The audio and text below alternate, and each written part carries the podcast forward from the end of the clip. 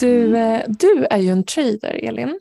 Även om du inte, kanske inte hinner med att trada nu när du jobbar så mycket med Feminvest. Nej men precis, så är det. Jag, jag älskar ju trading. Mm. Eh, och tyvärr har den fått ligga lite åt sidan nu. För nu har jag ju min passion för att utbilda kvinnor generellt i, i, i sparande och investeringar. Men på tal om trading så finns det ju någonting roligt på gång. Ja, för det är ju så att Nordens största tävling för investerare, nämligen Investerar-SM, drar igång och det är 7 till 11 november. Och jag är anmäld. Jag är också anmäld. Mm. Och vi tänkte att alla som lyssnar på podden ska ju utmana oss såklart. Så att ni som eh, tycker att investeringar och vet ni vad, jag ska vara helt ärlig, det är inte bara investeringar, det är ganska aggressiv trading. Men det är ett perfekt sätt att faktiskt utforska och lära sig om hur man tradar. Ja men precis. Vi ska gå in lite i det, på, i det i dagens podd också, liksom vad annars man kan investera i än till exempel aktier och, och fonder. Men lägg datumen 7 november till 11 november på minnet, för det är då som investerar-SM går av stapeln. Eh, och ni kan gå in på investerar-sm.com och anmäla er. Och om ni då söker på Feminvest så hittar ni till den här gruppen där vi som tjejer då kan eh, tävla mot varandra och eh, kanske för en gång skulle visa vad skåpet ska stå. Ja, precis, det är våran tid, time to shine. Men jag måste, jag ska, måste erkänna det, jag är ju ingen tävlingsmänniska. Mm. Men jag tänker så här, det är ju också ur ett utbildande syfte. Så det är otroligt lärorikt. Mm. Och jag skulle säga till med, precis som för att fylla på och förstärka det du säger, att utbilda, det här är en perfekt plattform att utbilda sig. För det man gör när man, om man inte har provat trading innan, för dig som är trader eh, och lyssnar, du vet vad du kommer att göra och eh, kanske till och med använder den typen av produkter som du brukar använda för att trada för att du vet hur den grafen rör sig och så vidare, vad som påverkar den. Men det är också ett ypperligt tillfälle att prova, för det är inga riktiga pengar som du har. Du har 100 000 som du kan göra vad du vill med eh, och faktiskt laborera med lite nya typer av tradingprodukter eller eh, index eller eh, Bull and Bear certifikat som vi ska prata om alldeles strax. Eh, så att passa på att faktiskt använda de här låtsaspengarna eh, för att lära dig någonting nytt. Ja, men också kanske följa sina eh, investeraridoler. För det är ju faktiskt många profiler som är, är med i det här. Mm. Förra året, vet du vad som hände då? Berätta. Då så var en, eh, jag var med min dotter på dans och då så var det en pappa där på dansen. Han bara, du, eh, jag tävlar mot dig i investerare. Var, han, jag, var, han nöjd, var han nöjd med resultatet? Kom han dit med, med stolthet och sa det eller var han lite orolig? Nej, han hade faktiskt eh, förlorat en hel del pengar på sina eh, turbovaranter. Det var Tesla kommer jag ihåg eh, som han hade gått all in på.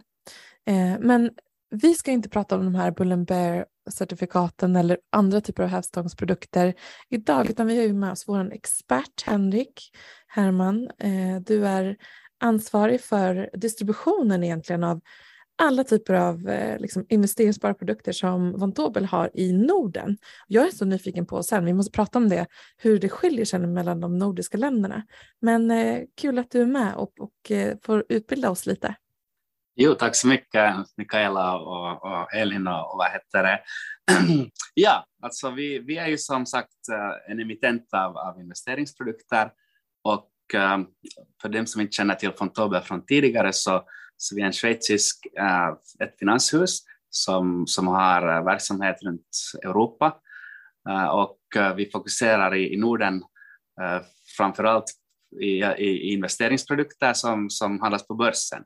Och, och, nu då, i och med att det är då Investera SM så handlar det om att handla på börsen och därför så, så är vi även med. Och äh, det är då en game som ordnar den här tävlingen Eh, vi är en emittent som, som, som listar instrument på, på NGM-börsen och, uh, och som sagt som en svensk investerare så har man möjlighet att, att köpa och sälja de här instrumenten via, via sin ISK och uh, de handlas på samma sätt som, som aktier och kan förvaras hos bank eller mäklare lokalt i Sverige. Och om vi tänker oss då förstås gällande det här investera SM så, så det är ju som sagt en enastående möjlighet att, att komma in och lära sig mer om, om nya, nya produkter och investeringar och speciellt när det kommer till trading så, så hävstångsprodukter som kanske, kanske kan vara lite spännande i början och, och därför så, så det är bra att, att ha sådana här låtsaskonto som man kan lite testa med och, och se hur det fungerar. Ja, men för de som är lite nya, du nämnde hävstångsprodukter. Vad, vad innebär det? Ja, alltså, när man handlar med hävstång så, så betyder det att man, uh, man finansierar en del av investeringen med, med lån. Och i det här fallet så, så fungerar det så att, att vi som emittent, eller den, den bank som är motparten, så de, de står för den här långivningen. Så på samma sätt när man köper till exempel ett, ett hus så tar man ett lån från banken och, och lägger ett, en del eget kapital och då har man en, en hävstång i, sin, i sitt hus eller i sin, sin våning. Så på samma sätt så handlar man på börsen eh, med att, att uh, låna kapital då via, via en motpart som i det här fallet är en bank. Eh, och vilka olika typer av eh, hävstångsprodukter är vanligast att man använder när man tradar? Ja, det är en bra fråga. I, i, om vi ser på Sverige så, så det är överlägset ska säga, populäraste instrumentet Bull Bear-certifikat. Eh, och utav det så, så, så handlas det också en hel del mini-futures och turbovaranter. Och, och de här är alla som sagt investeringsprodukter som, som listas på börsen och, och via dem så får investerare möjlighet att handla då olika underligganden. Det kan handla eh, det kan vara frågan om aktier, det kan vara frågan om index, råvaror, uh, ja, nästan, nästan vad som helst. Men, men, men det är också kanske det, den finessen, eller det intressanta som, som hävstångsprodukterna hämtar med sig, att, att investerare har möjlighet att, att få tillgång till nya, nya marknader och olika ska jag säga, underliggande som de inte annars kan handla direkt via sin mäklare. Uh, och, och här förstås, uh, om vi ser i allmänhet på, på, på nordiska marknaden som, som vi lite var in på här tidigare, så, så, det här, uh, så finns det vissa nyanser och trender. Att, att vi handlar inte alla på samma sätt. Men först och främst så undrar jag, alltså du nämner uh, Bull Bear certifikat, du pratar om mini futures, du pratar om turbovaranter. Jag har lite, lite koll sådär, men hur, hur vet man som ny vilken av de här man ska välja? Det är en väldigt bra fråga. Jag, jag vad heter? Som sagt, för mig så, så jag är så van med, med de här olika instrumenten och temana så, så det, det som sagt låter som hebreiska kanske för, ja. för någon har någon aning om vad det handlar om. Så, så alla de här olika namnen så egentligen uh, de, de definierar vilken typ av instrument det är, hur det fungerar det här instrumentet. Det som uh, som egentligen som investerare är viktigt att förstå att, att vad man vill uppnå med sin investering. Att, att det finns ju de som vill handla uh, mera på, på dagsnivå, så att de handlar in och ut under dagen, och så finns det traders som, som handlar lite längre perioder som, som gör så kallade swing trades där de, där de sitter på en position över ett, ett antal dagar och så här. Så, så alla de här olika instrumenten de lämpar sig på olika sätt i olika situationer. Och det är det som sagt viktigt att komma ihåg att, att äh, för det första att, att läsa, det finns väldigt bra undervisning då, både på emittenternas webbsidor men också hos, hos mäklarna. Så hos då, då de viktigaste i Sverige är då Nordnet och Avanza. Så de, de båda erbjuder väldigt bra utbildning och, eh, och det är som sagt väldigt viktigt att, att först läsa sig, eller det ska jag säga, eller ja, studera lite de här instrumenten, studera hur de fungerar och sen förstås uh, nu med Investera SM så finns det en fin möjlighet att, att också testa dem i verkligheten, hur de fungerar. Vad hade du testat om du hade tävlat i SM? Eller du kanske tävlat till och med? ja, alltså, vi, vi får ju inte tyvärr delta som, som emittent i det här, men, men naturligtvis, jag, jag, jag kommer ihåg att, att no, jag har någon testat, ska vi säga, av intresse, sådana här liknande, liknande tävlingar. Och, eh, och det som som sagt är väldigt intressant är att det är riktiga instrument, de handlas på börsen, de, som sagt, det finns uh, vanliga investerare som, som tradar riktiga pengar i de här instrumenten. Men då via den här tävlingen så har man möjlighet att, att använda sin då, uh, portfölj av, av uh, låtsaspengar och, uh, och se hur, hur egentligen instrumenten fungerar. Det är kanske den viktigaste fundamentala uh, ska säga, lärosatsen här. Att hur, ska man, hur, hur kommer det att gå om, om börsen går upp eller ner? Mm. Så att egentligen så kan man äh, liksom logga in på de tidningar som man läser om vad som händer och påverkar börsen den dagen när man investerar och använda den informationen för att sen titta på olika typer av tillgångar och eh, ta olika bett på hur man tror att den eh, tillgången eller aktien eller indexet skulle utvecklas. Exakt, exakt. Och, och som sagt, eh, den, den, den vecka som, eh, som kommer att handlas, så det, det kommer att vara lite, ska vi säga, eller ska säga, ekonomiska siffror som kommer ut, sen förmodligen no, några företagsrapporter och så här, så, så det är något som kan vara intressant att handla kring, att, att antingen innan eller efter att, att uh, det kommer ekonomisk information, för då, då finns det ju oftast mest volatilitet i marknaden.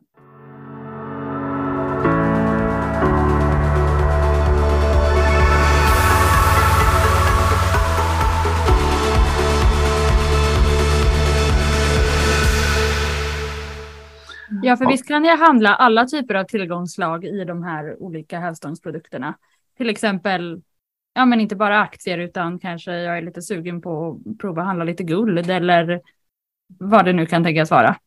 Ja, exakt. Vi ska säga för tillfället de, eh, de populäraste underliggandena i, i Sverige så är, är förstås de stora indexen, då OMX och, och S&P men, men även olja och naturgas när det sker rörelse i marknaden så, så, så handlas det väldigt mycket i den. Att, att det är inte bara begränsat som sagt till aktier utan, utan det går att handla också valutor som, som för tillfället är väldigt populärt.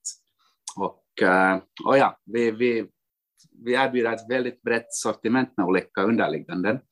Och, eh, och för en trader så, så är det här brett en, en enastående möjlighet att, att eh, få tillgång till, till handel i de här underliggandena. Jag kan tänka mig typ att visst var Tesla ganska populärt för något år sedan, men det är inte lika populärt nu kanske? Ja, alltså det, Tesla var ännu i början av året var det väldigt populärt. Att, att vad heter det, nu har kanske då fokuset flyttat sig till, till andra aktier som har varit mer volatila. Och, eh, och det är egentligen där, där som intresse oftast äh, ligger. Att, att vad, är, vad är det som rör sig mycket? Vad är volatilt? Det här är det som traders gillar att, att följa. För det vet jag när jag satt och tradade också där under, under corona en hel del så var det ju väldigt mycket prat om evolution eller evolution gaming som det hette då och den var ju den, de hävstångsprodukterna var ofta slut. För att det var så många som ville in i de här produkterna. Ja, och, för, och senaste veckan så har också Sinch varit väldigt populärt. Och, och, det. och ja, det, det är som sagt, det, det kan hända att de två veckorna det när det blir tävling så, så är det något nytt på gång i världen. Att, att, vad heter det? Men, eh, men som sagt, om vi, om vi tänker oss nu, eller om vi går tillbaka lite till kanske de här olika instrumenten och, och vad, vad det finns för möjligheter att handla så, så som, som jag nämnde, Bull Bear-certifikat är det populäraste. De erbjuder en, en, en, ska vi säga, en daglig hävstång, så det betyder att, att hävstången ombalanseras varje dag. Och det sker efter stängningen i marknaden så det är viktigt att komma ihåg att, att när man handlar de här instrumenten så, så som sagt hävstången den, den, den är inte konstant hela dagen utan den är konstant i början, av, eller ska jag säga vid stängningen av, av marknaden. Men, um, um, men det som... som i sådana, I sådana typer av hävstångsprodukter pratar man ju också om den här utspädningseffekten. Ja, exakt. Nämna något kring det bara så att eh, lyssnarna får en känsla för hur det fungerar. Ja, med, med Bull Bear så, så som sagt, det, det är ett tradinginstrument som man inte ska, eh, ska säga, det är inte ett buy and hold instrument som man, som man tar längre vyer med, utan det, handlas, det ska handlas främst på dagsnivå, kanske enstaka dagar, men, men i och med som sagt att, att den omställs dagligen, den här hävstången, så, så leder det till en, ska vi säga, uh, ränta på ränta-effekt, eller nästan man kan säga hävstång på hävstång-effekt. Att, att uh, den rörelse som sker på dagsnivå så kommer att att även då äh, ska säga, multipliceras nästa dag med, med samma hävstång på nytt. att, äh, att här så, så kan det som sagt, om det är en marknad som, som rör sig sidväges och, och, och går starkt upp och ner, så kan det leda, leda till att det tappar väldigt mycket i värde, det här instrumentet. Men, äh, men som alternativ till Bull Bear så finns det förstås då Minus och, och turbovaranter.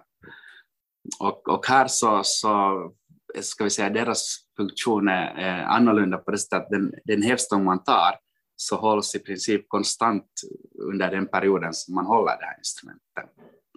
Så de till, tillämpar sig väldigt bra för längre marknadssyner.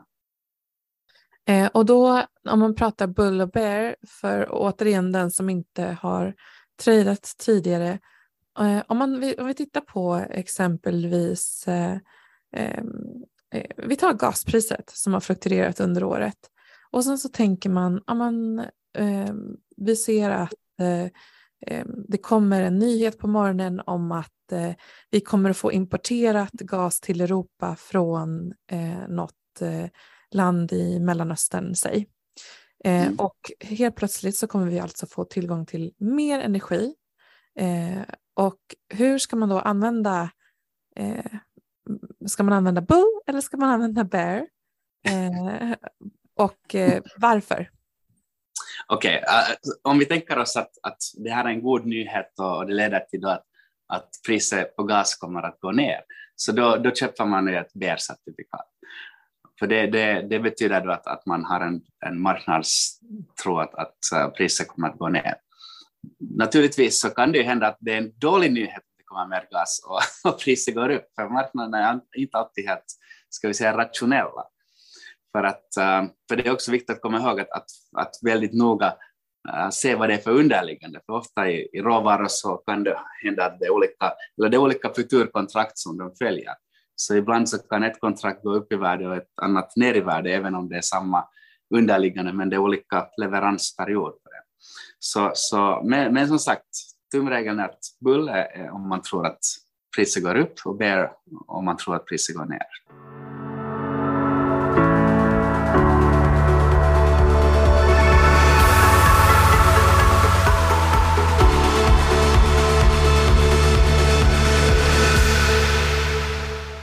Och nu har vi pratat om de här produkterna liksom i, i syfte av att tjäna mycket pengar och mer pengar om man hade haft bara liksom den underliggande aktien eller vad det nu kan vara. Men det finns ju faktiskt också en hel del eh, risker med, med det här. Eh, hur eh, tänker du kring det?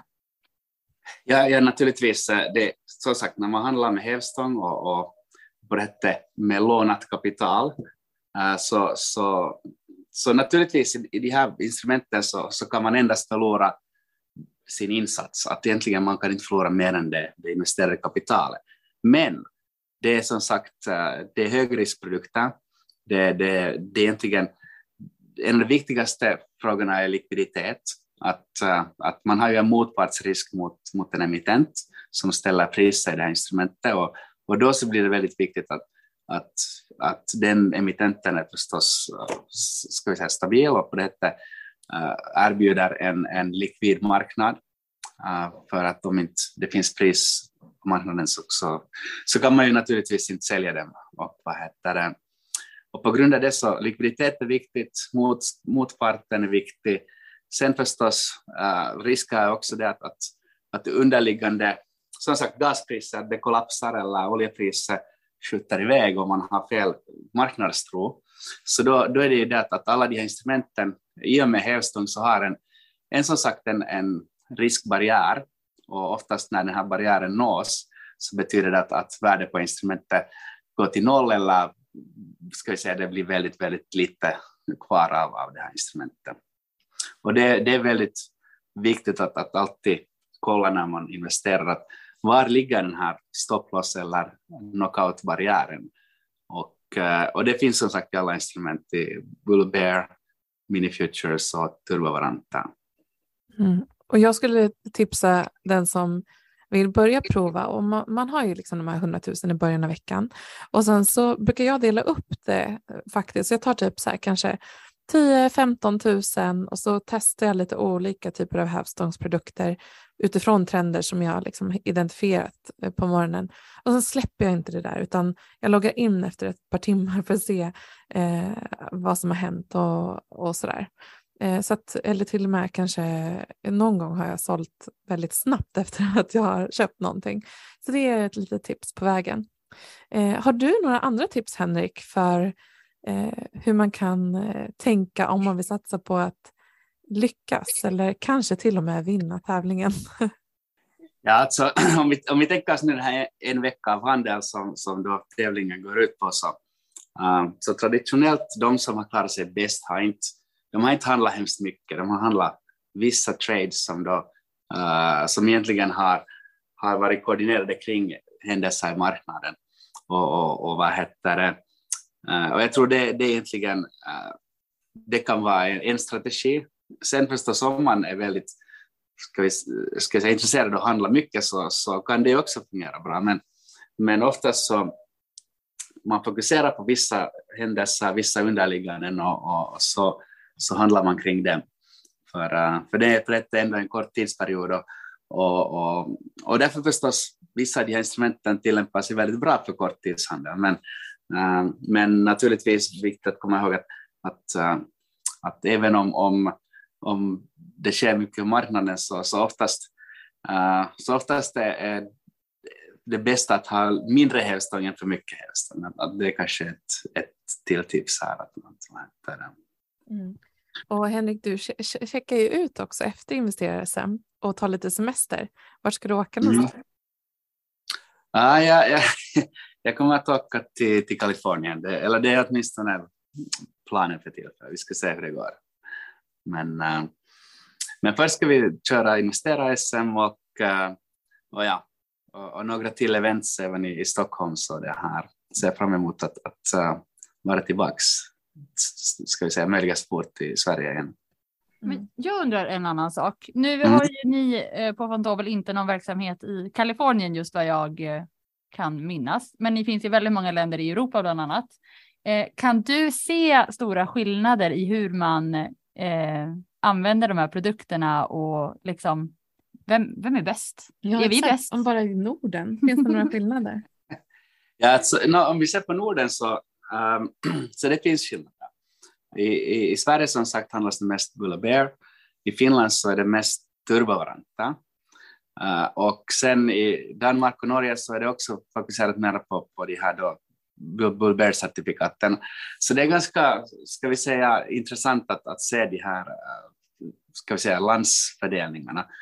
Sen om vi ser på, på södra Europa så, så, så finns det en hel del andra instrument som inte ens erbjuds i, i Norden som, som är populära. Men, uh, men om vi ser, ska vi säga så här, uh, igen tillbaka till de här termerna mini, future, turbo och, och vulgärcertifikat, så, så turbovarianterna är, är de, ska vi säga, det är det, där, där allting börjar. Så det, det är, ska vi säga, första iterationen av, av börshandlade produkter. Sen så, så uh, sen kom mini futures och sen kom bull certifikat det som, som sagt, turbovaranterna så, så har oftast högsta hävstången i marknaden, så de har, de har väldigt hög risk och de handlas av, av då traders som, som vill ha maximal uh, då hävstång till underliggande och, och på rätt eh, möjlighet att, att handla väldigt fort in och ut i marknaden.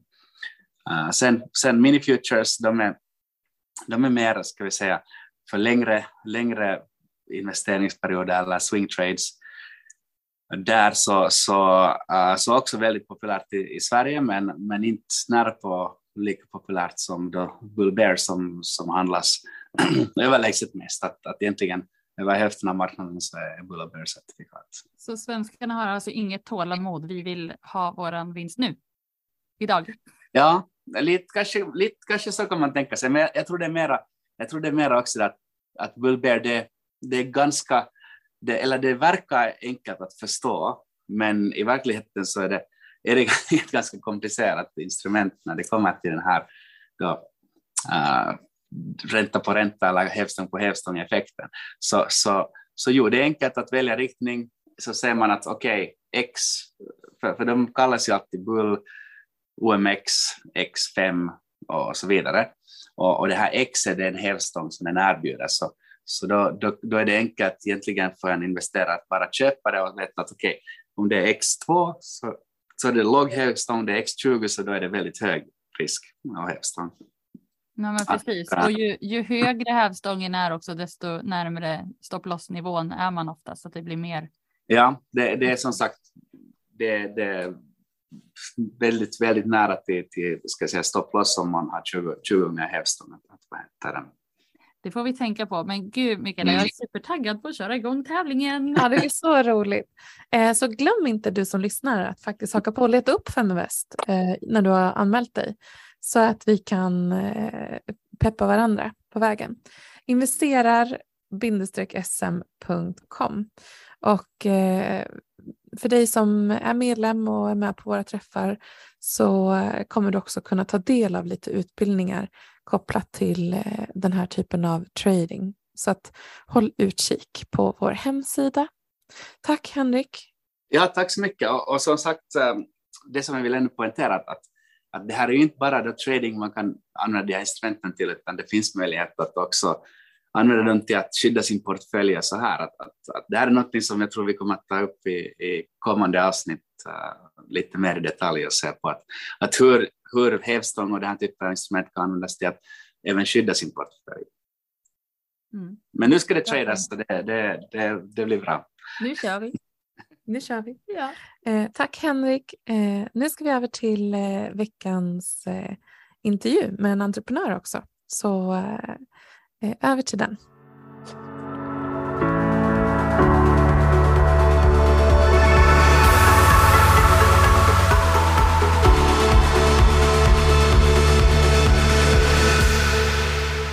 Vi brukar så ofta ha intervjuer och samtal med entreprenörer som ett komplement till att vi pratar den här typen av eh, investeringar som vi till exempel pratade med Henrik om i början av den här podden. Men idag så ska vi faktiskt fortsätta på investeringssnacket, eller hur mm. Elin? Ja, vi har ju faktiskt en eh, favoritgäst i repris idag. Och eh, vi ska prata ängelinvesterare. Vad är det för någonting? Och eh, lite tips och råd kan vi nog ha möjlighet att dela också om hur man kan tänka innan man ger sig in i den här typen av onoterade investeringar. Och onoterade investeringar, det är ju för dig som inte har, har tittat på det tidigare, bolag som inte finns på börsen. Vi säger verkligen också att eh, ni alla lyssnare och följare på Feminvest att det här är en, liksom ett, ett ämne som intresserar. Men många är kanske lite, lite rädd att komma igång och investera i onoterat och känner sig lite mer eh, trygga på, på börsen. Men så behöver ju inte fallet vara. Nej men verkligen. Men det krävs ju lite kunskap och vi har faktiskt en utbildning för det som vi ska berätta om i, lite senare i den här podden. Så vi kommer tillbaka till det. Men eh, först så vill vi bara introducera veckans gäst som ni känner igen sedan tidigare. Vi har pratat lite tillväxtaktier, vi har pratat lite, lite mm, börsnotering eh, och du är tillbaka nu och vi ska prata lite om ängelinvesteringar just. Eh, hur började du ängelinvestera? Maria Hedengren ska jag säga också. ja, men det är så kul att vara tillbaka här i podden och prata om det här. Eh, jag själv eh, började med ängelinvesteringar för att dels så tycker jag att det är ett fantastiskt spännande skede i ett företags liv. Det är ju allra första början egentligen. Eh, ängelinvesteringar är ju en typ av onoterat investeringar som kommer oftast i allra första skedet. Det är ofta kanske nästan första gången en entreprenör reser externa pengar. Och eh, det är både en kämpig tid för entreprenör men också en tid då där man som ängelinvesterare kan göra väldigt stor nytta eh, och eh, vara med på en resa allra från första början. Och det tycker jag personligen är ett väldigt kul komplement till sin portfölj och andra typer av investeringar. Så jag ser jättemycket fram emot att prata om det här idag. Men Mikaela, du investerar ju också, du är också ängelinvesterare. Och hur kommer det sig att, att du tittade på det? Jag jobbade faktiskt med ett finansieringskoncept som kallades för crowdfunding tidigare. Eh, utan att ha jobbat med liksom, investeringar på det sättet så. Jag hade däremot innan dess jobbat med affärsutveckling och kommunikation för många mindre företag. Och i det så drevs jag av att säkerställa att de här företagen gick bra, hjälpa dem med kommunikation och med eh, sälj essentially eh, på olika sätt. Och det här var ju när jag bodde i London bland annat och sen också när jag kom tillbaka till Norden. Eh, och under den här perioden, och det var mitt, liksom, mitt värde i vad jag ville bidra till, att så här, entreprenörskap tycker jag var en viktig fråga, hjärtefråga för mig. Sen kom jag över till det här fintechbolaget då och fick under ett par års tid de här siffrorna presenterade om hur lite kapital som gick till kvinnor. Jag såg liksom initiativ som många pratade om frågan, speciellt på den internationella kvinnodagen, men ingen eh, gjorde någonting egentligen. Så att jag började titta på hur jag kunde liksom på olika sätt vara med att främja det här. Och Feminvest var ju en del av det, eh, men också då eh, att faktiskt titta lite på investeringar själv. Så jag har gjort tre investeringar i onoterade bolag och sen så har jag gjort en, en investering i Feminvest också genom att köpa loss bolag Så det är ju liksom min fjärde eh, kan man säga. Och eh, ett av de här bolagen har eh, blivit börsnoterat. Så det är liksom min, min start på investeringar och det är något som jag kommer fortsätta med under många år framåt. Både för att jag tror på avkastningen, jag tror på det värdet som eh, primärt då för min del kvinnliga entreprenörer bidrar med. Men sen så, eh, så vill jag ju liksom tjäna pengar också såklart. Verkligen. Men du pratar eh, du säger också att du investerar i, i onoterat och så pratar vi om ängelinvesterare. Vad, är, är det samma sak eller vad är skillnaderna? Kan, kan ni bena ut det lite grann? Ja men exakt. Jag tänker Maria, du kan ju börja och berätta lite om dina tankar så fyller jag på sen. Ja, att eh, vara ängelinvesterare innebär ju eh, investering i onoterat, men onoterat det kan ju vara ända fram till bolaget går på börsen.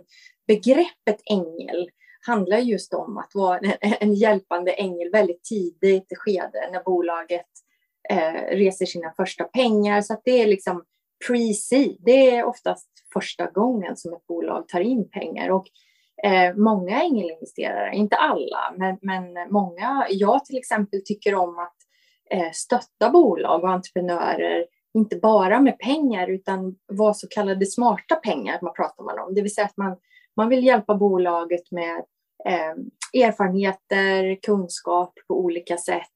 Eh, kanske sitta med advisory board eller sitta med styrelsen och sådär.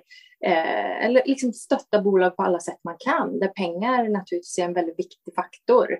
Så, så ängel betyder att det är väldigt, väldigt tidigt skede, oftast lite mindre skala. Eh, när man pratar eh, venture capital till exempel, private equity, då är det oftast mycket större belopp och då har också bolaget ofta kommit lite längre. Eh, men det innebär ju också att vara ängelinvesterare, det är ju, det är ju hög risk i den typen av investering.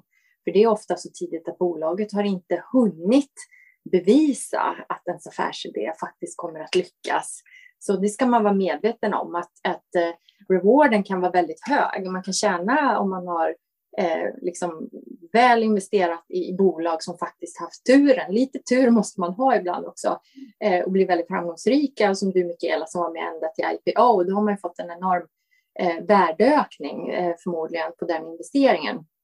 Men, men det kan också eh, vara så att vissa av de här bolagen faktiskt inte blir så framgångsrika eller ens klarar sig. Och det måste man eh, ha med i åtanke när man börjar investera i sånt här tidigt skede. En annan viktig tanke som jag vill komplettera med utöver det, det är ju att eh, det är viktigt att veta som investerare i det här skedet hur, man, hur aktiv man vill vara så att säga. För det är ofta ett väldigt litet team eh, som eh, kan tjäna väldigt mycket på att man kan öppna dörrar eller liksom bygga lite värde runt omkring sin investering på olika sätt genom kanske till och med ta en styrelseroll eller advisory-roll. Eh, men att det är någonting som man också bör liksom definiera redan innan man börjar bygga investeringar i flera sådana här onoterade bolag. För att eh, vart ens kompetens väl kommer till rätta så att säga. Så det är alltså ofta när man är i ängelinvesterarfasen så söker man också kanske inte bara kapital utan också uppskattar den här liksom hjälpen och erfarenheten som man kan få ifrån, från ängeln.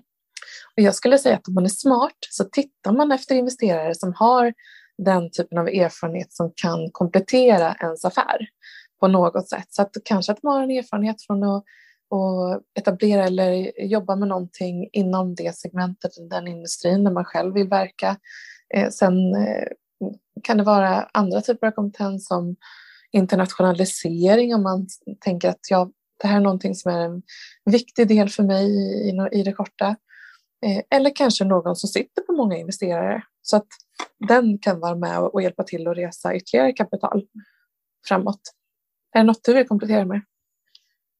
Nej, jag tycker du täcker det väldigt mycket och just det här begreppet ängel, det, just det begreppet, att det kan verkligen vara en, en räddande ängel ibland om man som entreprenör eh, verkligen letar efter rätt typ av människor som har en passion för det man själv eh, vill uppnå med sin verksamhet.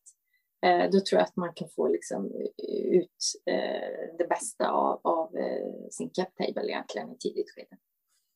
Jag är lite nyfiken, för jag vet ju att änglar kan investera både privat och genom, genom bolag. och hur har ni valt att göra och varför har ni valt den strategi som, som ni har? Ja, men det är en grym fråga som man faktiskt ska tänka igenom innan man börjar investera. Och det beror helt utifrån vilken livssituation man befinner sig i. Jag skulle säga att eh, du som inte själv är väldigt insatt i till exempel vilka liksom, skattekonsekvenser eh, som eh, dina investeringar kan ge, både utifrån ett privat eller ett bolag som du investerar i, eh, ska kolla upp den typen av eh, för och nackdelar just för ditt case innan du eh, bestämmer dig. Ehm, för det finns lite olika liksom, eh, viktiga saker som att få på plats i ett tidigt skede. Ja, det är superviktigt att ta professionell råd eh, där och eh, inte bara snacka med sina kompisar, för det kan ju vara speciella förutsättningar eh, i deras situation eh, och deras övriga verksamhet som gör att de har valt en viss struktur. Jag själv till exempel har en operativ verksamhet där jag är rådgivare och konsult och jag har fått rådet att inte göra mina investeringar i det bolaget. Eh, så jag har dem privat just nu. Men det som är rätt för mig, det är inte säkert att det är rätt för någon annan. Så, så informera dig och prata med, med riktiga skatterådgivare och inte bara gå på hur andra har valt att göra. Och där ska jag komplettera också att det är ju en ansvarsfråga också om vem som är ansvarig för om det värsta liksom sker med förluster eller liksom ansvar för, för ett bolag som man är delägare i. Eh, så att, eh, eh ja, det är något att ta med sig. Vi vet ju också att, att det är ganska riskfyllt med sådana här typer av investeringar eftersom att det är i otroligt liksom, tidiga faser. Men om man tittar lite på liksom andra, vi vänder på myntet, vad kan man räkna med för typ av avkastning? Ja, men det här är ju det som är roliga. För man, kan ju, man kan ju räkna på ganska höga multiplar. Eh, för oss som är vana att, att titta på börsbolag och eh, som dessutom rör oss ett år där både inflation och eh, eh aktiekurser, eller inflationen ökar och aktiekurser dalar, så kan vi inte räkna hem jättemycket eh, avkastning på börsen just nu. Men börsen har ju liksom vad man säger gett mellan 8-10 procent eh, om vi tittar från början av 90-talet fram till nu. Eh, men det här är ju en högre risk och eh, ett tidigt skede där mycket kan bli väldigt rätt, men mycket kan också gå väldigt fel. Man brukar säga att en av tio bolag ungefär eh, lyckas i det här skedet. Så oddsen är emot, men det ena bolaget som man ofta investerar i då ger den avkastningen som by far täcker de här andra investeringarna som man har gjort i samma skede. Så att eh, en väldigt hög avkastning kan jag i alla fall säga. Eh, man brukar räkna per år och om börsen då ger mellan 8 och 10 så ja, jag skulle i alla fall säga eh, 20 procent och, och uppåt. Jag vet inte vad du skulle säga Maria? Nej, men det är som du säger, det handlar ju om risk och reward och det är hög risk. Det är ju den allra mest riskabla kanske delen av eh, venture capital, riskkapitalspektrumet. Så man bör sträva efter en rejäl avkastning för att täcka den risken man faktiskt tar. Eh, och eh, det är ju som du säger, det är ju många bolag kommer kanske inte att kunna uppvisa den avkastningen. Så då behöver man tänka att de bolag man investerar i eh, bör ändå ha på pappret eller då vid det tillfället när man går in, när man har satt sig in i bolaget och gjort sin due diligence, så ska man tänka ja, men det här bolaget skulle kunna betala tillbaka många gånger pengarna. Eh, för att varje bolag måste kunna ha kapaciteten att betala förluster på alla andra innehav som man har. Eh, så att något bolag blir en riktig, man brukar prata om homerun eh, och det, det är liksom en investering som i princip betalar hela avkastningskravet på hela portföljen. Men därför är det viktigt också att göra inte bara en investering kanske, utan tänka så här, hur mycket pengar vill jag sätta av till den här typen av investeringar totalt sett? Eh, och sen stoppar man kanske inte in alla de pengarna i ett eller två bolag, utan då är det bättre att bryta ner det i mindre pengapåsar och investera det i fler olika bolag så man har lite riskspridning i en portfölj. Ja, för jag tänker på det. Om jag tar liksom min totala portfölj med liksom eh, aktier och fonder och, och onoterat och allt vad jag nu har där. Hur, hur stor del ska ligga exponerat mot sån här typ av bolag? Ja, men det är en jättebra fråga. Vet du vad jag ska säga? Att många av de investerarna som investerar i onoterat till och med plockar lite från sina fonder eller aktieportföljer för att allokera i olika typer av alternativa tillgångar. Vilket såklart innebär att eh, många investerare är lite försiktigare nu när deras eh, noterade portföljer har backat något. Eh, så att ehm, det är ju liksom som oftast där, eller många plockar i alla fall pengar därifrån. Och jag brukar säga, eller jag tror att det här är superindividuellt jag tror att om man har en mindre eh, portfölj i noterad miljö så ska man inte allokera så stor andel till onoterat. Utan eh, titta på eh, liksom att man har en riskspridning, att man har en viss, kanske lite mer likvid eh, eller mer likvida investeringar som man kan komma åt lite lättare. Man ska komma ihåg att den här typen av investeringar är långsiktiga och är som allra oftast fast i en investering under en längre period. Tänk dig eh, liksom, att 99 procent av de investeringar du gör i onoterat kommer du inte att kunna röra under många år. Utan det kommer behövas i det här bolaget i den fortsatta expansionen. Eh, jag vet att om man har lite liksom större förmögenheter så, så är det, eh, kan en del räkna på mellan, mellan 10-15 procent exempelvis i onoterat. Men det är högst individuellt skulle jag vilja säga. Och eh, det kan till och med vara så att det finns någon som inte investerar i börsen överhuvudtaget utan investerar i onoterat för att man tycker att det är kul och spännande. Många av de investerare som kommer till oss har ju också kanske haft ett bolag som de har sålt.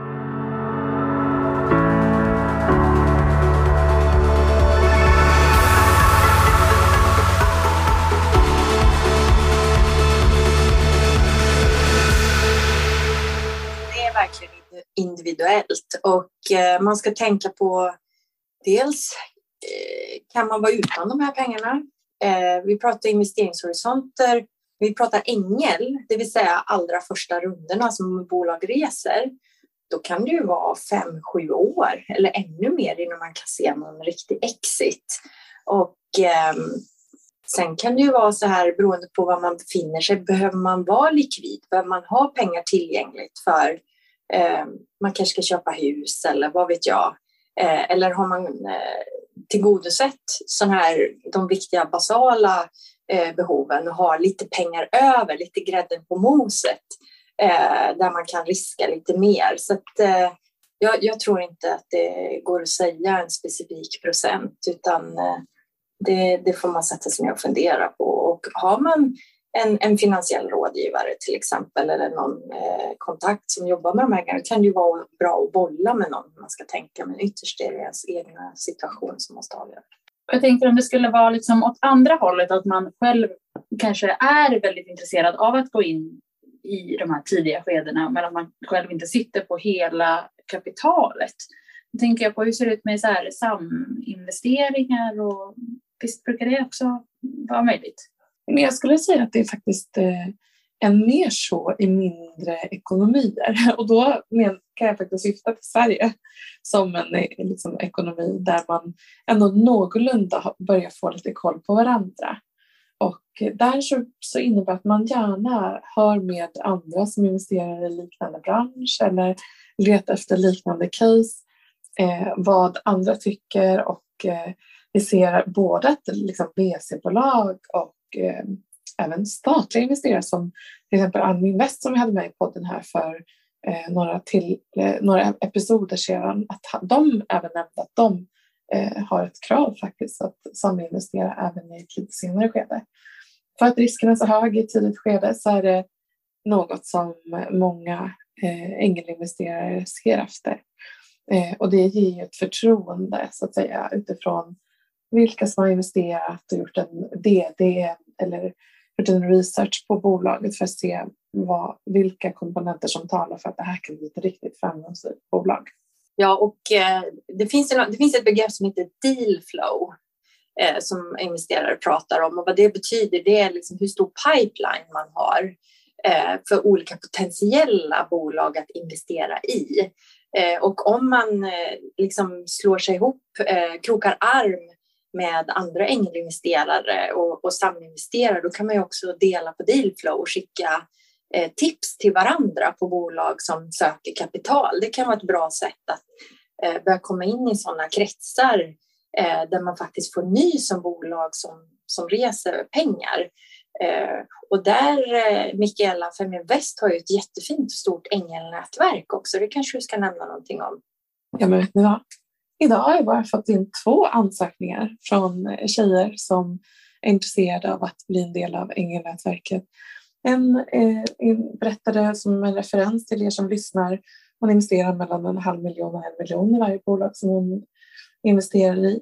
Och en investerare eh, vill investera mellan 250 och 750 000 i de bolag som hon investerar i. Sen Så hade de lite olika. Så det här kan vara en vanlig ängel Eh, Eh, en ticket eller en investering. Och det är så här, vi träffas fyra gånger per år eh, som minst fysiskt och eh, tittar på bolag och försöker köra lite olika teman runt det. Den nästa träffen är i februari och om ni går in på feminvest.se investera så kan ni både eh, skriva in och ansöka om att eh, bli en del av Ängelinvesterarnätverket och sen så kan ni även anmäla er till en prova på-träff eh, för att vara med vid ett sånt här tillfälle. Och det som vi skickar vidare och eh, det som vi eh, liksom vill jobba för som vi tror kan ge en hög avkastning över tid, det är ju kvinnliga entreprenörer. Så vi tittar på majoritetsägda bolag av kvinnor eh, primärt som vi eh, sorterar och då eh, skickar vidare till de investerare som utifrån sin eh, sina kriterier motar de typ, den typen av bolag som är rätt för dem. Så att eh, det senaste året så har det väl varit lite inom femtech som vi har hjälpt, lite blockkedja och eh, även eh, ja, men tech för skönhetsindustrin. Så att, men det kan variera lite från år till år vilken typ av bolag vi har hjälpt. Och jag tänker också att dagens poddavsnitt har ju varit en liten introduktion och kanske för att få en känsla hur det är att bli ängelinvesterare eller liksom investera på ett nytt sätt eller få onoterat och, och få upp ögonen på nya saker. Och vi kommer ju faktiskt att anordna en utbildning kring det här eftersom att vi har sett att, att eh, behovet, efterfrågan är jättestor. Ja, absolut. Och det är så, vi har ju Feminvest Academy som är för den som vill upptäcka börsen, investeringar och utvecklas som investerare i noterad miljö. Och sen så har vi en, som en liten tratt egentligen, där vi sen slussar tjejer vidare till liksom olika typer av investeringsperspektiv. Så att nästa steg är ju att vi precis har lanserat en eh, bli en ängelinvesterarutbildning. Och det här gör vi för första gången i höst, men vi kommer såklart att göra den i vår också. Så att det är några platser kvar. Så om du är intresserad av att höra mer om den så skulle jag rekommendera dig att gå in på feminvest.se investera eller eh, mejla info.feminvest.se så kan vi dela mer information till er. Ja, men den första träffen är den 8 november klockan 16 eh, till 19 och den är digital. Den andra träffen är faktiskt fysisk, eller det är några som är med digitalt också som inte har möjlighet att delta för att de bor runt om i Sverige, så det kanske gäller dig också. Och den är från klockan 15 till 19. Och då kommer vi avsluta Ja, det är, en bra, det är en bra kommentar. Den 17 november, så 8 november och 17 november har vi de här, eh, man skulle kunna säga halv, halvdagsutbildningarna, men man ligger lite mer mot kvällen. Men Mikaela, kan du inte tisa lite om vad det skulle kunna vara på agendan? Ja, vi kommer ju grotta ner oss i de här frågorna som vi har lyft lite idag. Alltså, både från eh, liksom, värderingsperspektiv, dealflow, hur utvärderar du team, eh, kan du hitta sätt att investera tillsammans med andra, men också alltså, andra viktiga frågor som är svåra att ta i den här typen av poddsammanhang. Och det är till exempel vad för typ av planering för skatter och juridiska förutsättningar för dina investeringar som är också är super, superviktiga kanske det viktigaste för dig som investerare. Så att anmäl er ert intresse och om det är så att ni inte kan så anmäl ert intresse till vårens utbildning redan nu så kan vi informera er om när den kommer att hållas. Och Maria, du ska ju vara med också i den här utbildningen. Självklart kommer jag att vara med. Jag ser jättemycket fram emot det. Jag tänkte också vara med. Är det okej? Okay? Ja, absolut. Eh, jag tycker vi gör så här. Jag tycker vi avrundar dagens avsnitt. Det har varit otroligt lärorikt. Eh, vi har fått med oss massor av, av nya erfarenheter. Tack snälla Maria Hedengren för att du kom hit. Och sen får ni inte glömma som vanligt att följa oss på sociala medier och glöm inte att tagga era vänner också på alla saker vi har på gång nu. Mm, verkligen. Ni får alltid ta med er en vän till våra event exempelvis. Vi har ju event på många olika platser runt om i Sverige just nu. Eh, och sen så eh, har vi digitala eh, träffar som man får prova på vid ett tillfälle som medlem, eh, så det, eller om man inte är medlem ska säga. Så det tycker jag också att ni ska in och göra. Och sen har vi ju Fearless den 8 mars som ni ska in och boka er eh, biljett till redan nu vet ni vad? Vi kommer faktiskt erbjuda alla entreprenörer som har kvinnligt majoritetsägda bolag att komma till Stockholm och få ställa ut sin verksamhet på den här eventdagen så att investerare kan gå runt och känna och klämma och titta på just era bolag, eller era produkter eller tjänster som ni eh, bygger. Så det är en otroligt bra tillfälle att nå ut. Och var hittar jag den här anmälningslänken? Ja, men den ligger på vår hemsida. Eventet heter Fearless eh, och eh, ligger som en konfettilänk egentligen där, där eh, du kan anmäla dig. Så sök på Feminvest och Fearless och konfetti. Vi har så mycket roligt att se fram emot. Jag längtar. Den dagen kommer bli fantastisk. Det kommer bli toppen. Tack snälla ni för att ni har lyssnat idag. Tack, ta hand om er. Nu ska jag checka in på hotell. Stay, staycation. Oh, det vill vi höra mer om nästa podd. Hej då allihopa!